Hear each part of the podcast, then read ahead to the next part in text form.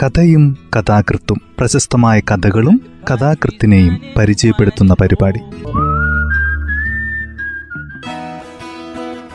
തയ്യാറാക്കിയത് ജോസഫ് പെള്ളത്ത് എച്ച്. ശബ്ദസഹായം സ്മിത ജോൺസൺ.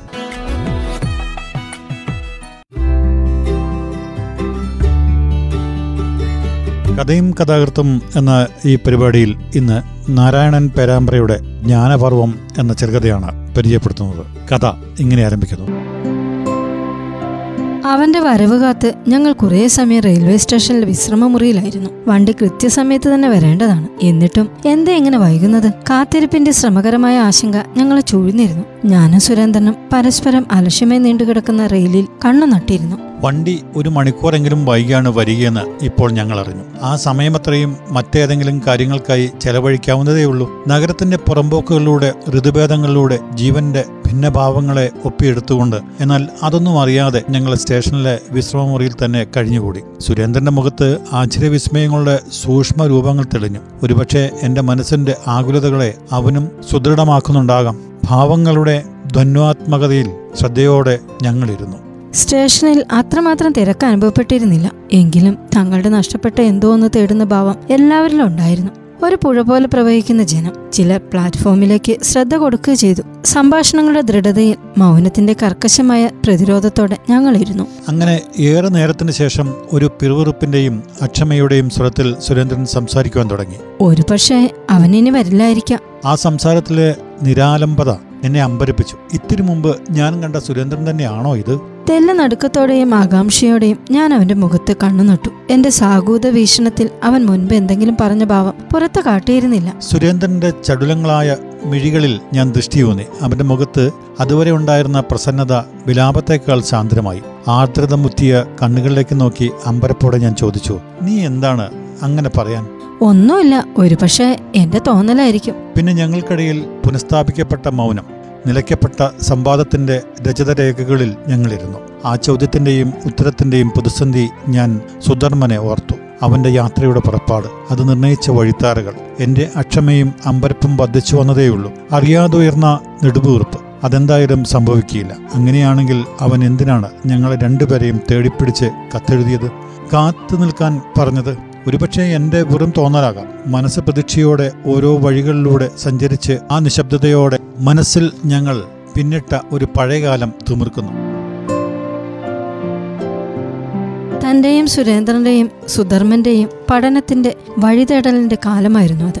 നരയൻകുളം സ്കൂളിന്റെ ചളിനിലങ്ങളിലൂടെ ഒഴുകി നടന്ന കാലം. ജ്ഞാനഭൂമിയിലെ ഗൂഢസിദ്ധികളെ ഉൾക്കൊള്ളാൻ കഴിയാത്ത അശ്രദ്ധയുടെ തലങ്ങൾ. അന്ന് സുധർമ്മൻ അത്രമാത്രം പഠിക്കുന്ന സർഗധനനായ ഒരു കുട്ടിയൊന്നുമായിരുന്നില്ല.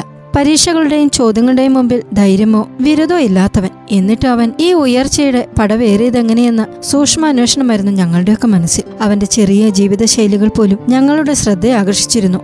കാൽവണ്ണയോളം എത്തുന്ന കോരത്തുണി കൊണ്ടൊരു കുപ്പായം, തലയിൽ അലങ്കാരത്തിന് വേണ്ടി ഒരു കടലാസ് തൊപ്പി, അപ്രസന്നമായ മുഖഭാവം, ഒരു ഹാസ്യാനുകരണം പോലെ മനസ്സിൽ തെങ്ങിയ ചടച്ച രൂപം. മുമ്പെന്ന പോലെ അവധിയിൽ വന്നാൽ സുധർമ്മൻ ഞങ്ങളുടെ കൂടെ കുറേയധികം സമയം ചെലവഴിക്കുമായിരുന്നു. ആ സാന്നിധ്യത്തിന്റെ ആകസ്മികതയിൽ അതുവരെ മനസ്സിലുയർത്ത ഒരു ചോദ്യം ഞാൻ അവന് മുമ്പിൽ ആവർത്തിച്ചു. ഞങ്ങളുടെ കുട്ടിക്കാലങ്ങളിലേക്ക് പോകാനുള്ള കുതൂഹലം വിദ്യയുടെ പാതയങ്ങളുടെ ബലത്തിൽ ഞാൻ ഒരിക്കൽ ചോദിച്ചു, സുധർമ്മ, നിനക്ക് ആ പഴയകാലം ഓർമ്മയുണ്ടോ? നമ്മുടെ സ്കൂൾ ജീവിതം. എന്നും പഠിക്കാത്തതിന്, സ്കൂളിൽ വരാത്തതിന്, വേഷത്തിലെല്ലാം പരിഹസിക്കപ്പെട്ട്. ഓർമ്മകൾ മനസ്സിൽ നുണഞ്ഞുകൊണ്ട്, തമാശകളുടെ പ്രതിസന്ധികൾ അത്രയും തരണം ചെയ്തുകൊണ്ട് കണ്ണും കാതും തുറന്നു പിടിച്ച് എന്റെ ചോദ്യത്തെ അവൻ ഉൾക്കൊള്ളും. ശരിയാണ്, ആ ഓർമ്മകളാണ് എന്നെ നിങ്ങളുമായി അടുപ്പിക്കുന്നത്.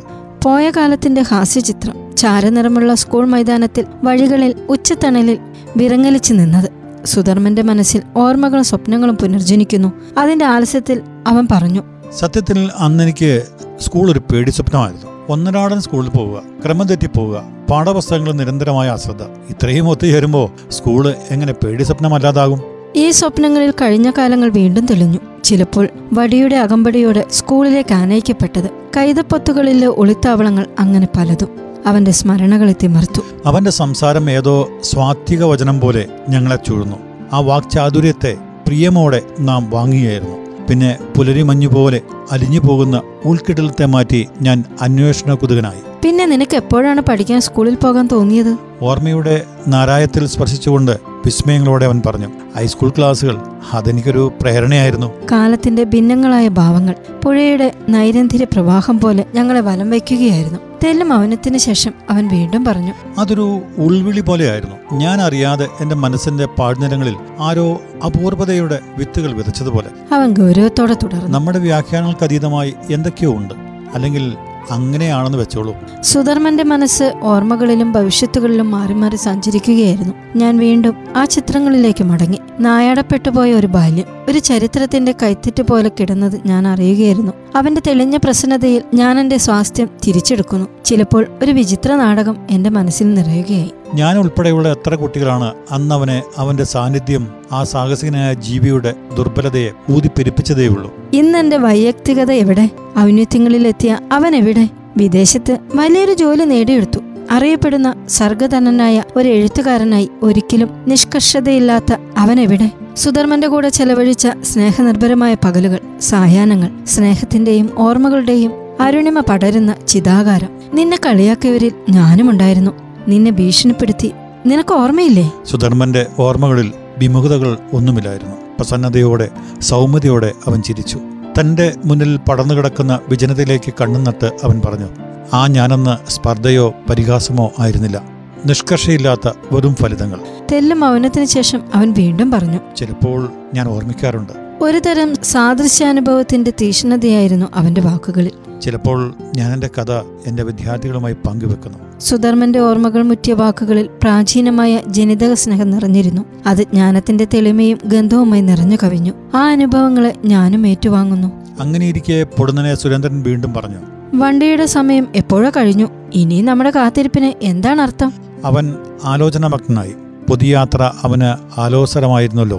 റെയിൽവേ സ്റ്റേഷനിലെ വർദ്ധിച്ച തിരക്കും ബഹളവും അവന്റെ പരിധിക്ക് അപ്പുറത്തായിരുന്നു. സുധർമ്മൻ പറഞ്ഞുകൊണ്ട് അവന് വരാതിരിക്കാൻ കഴിയില്ലെന്ന് മാത്രം.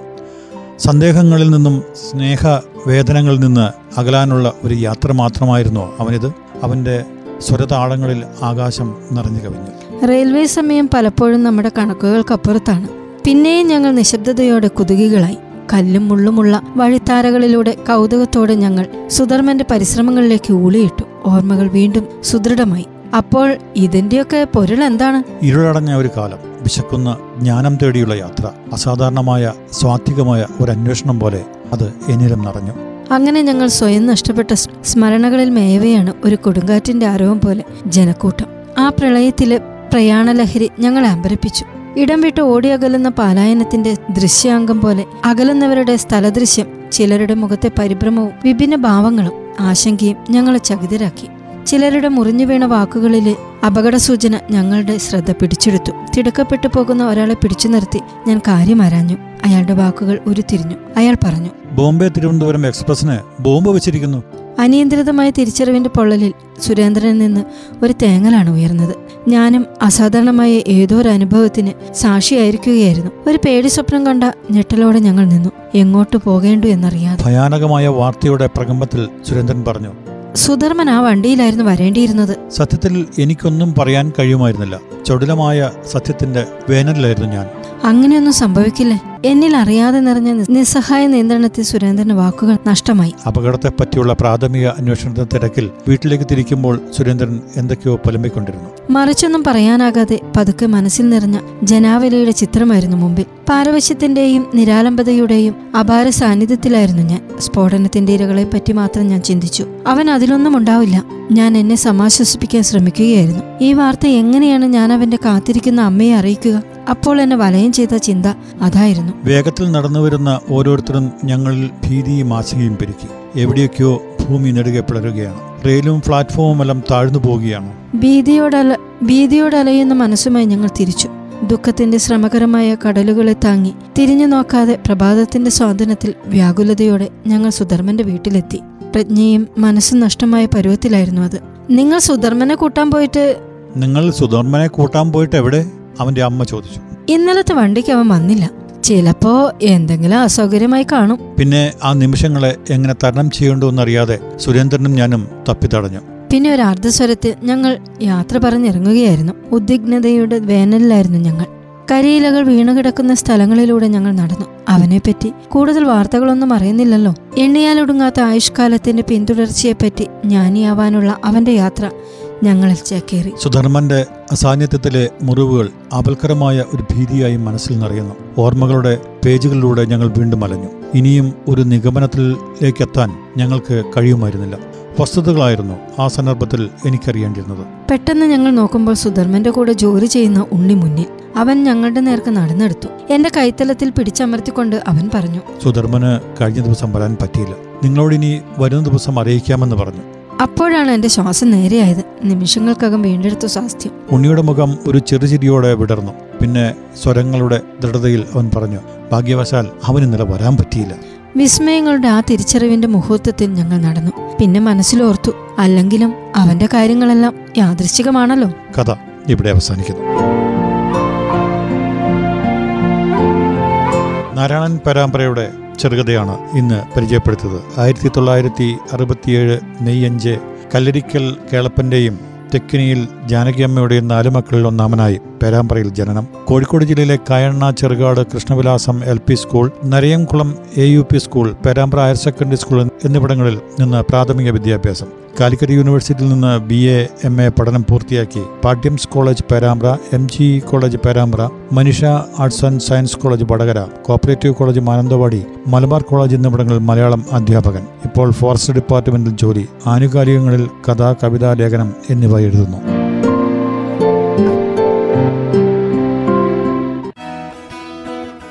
തയ്യാറാക്കിയത് ജോസഫ് പള്ളത്ത് HO. ശബ്ദസഹായം സ്മിത ജോൺസൺ.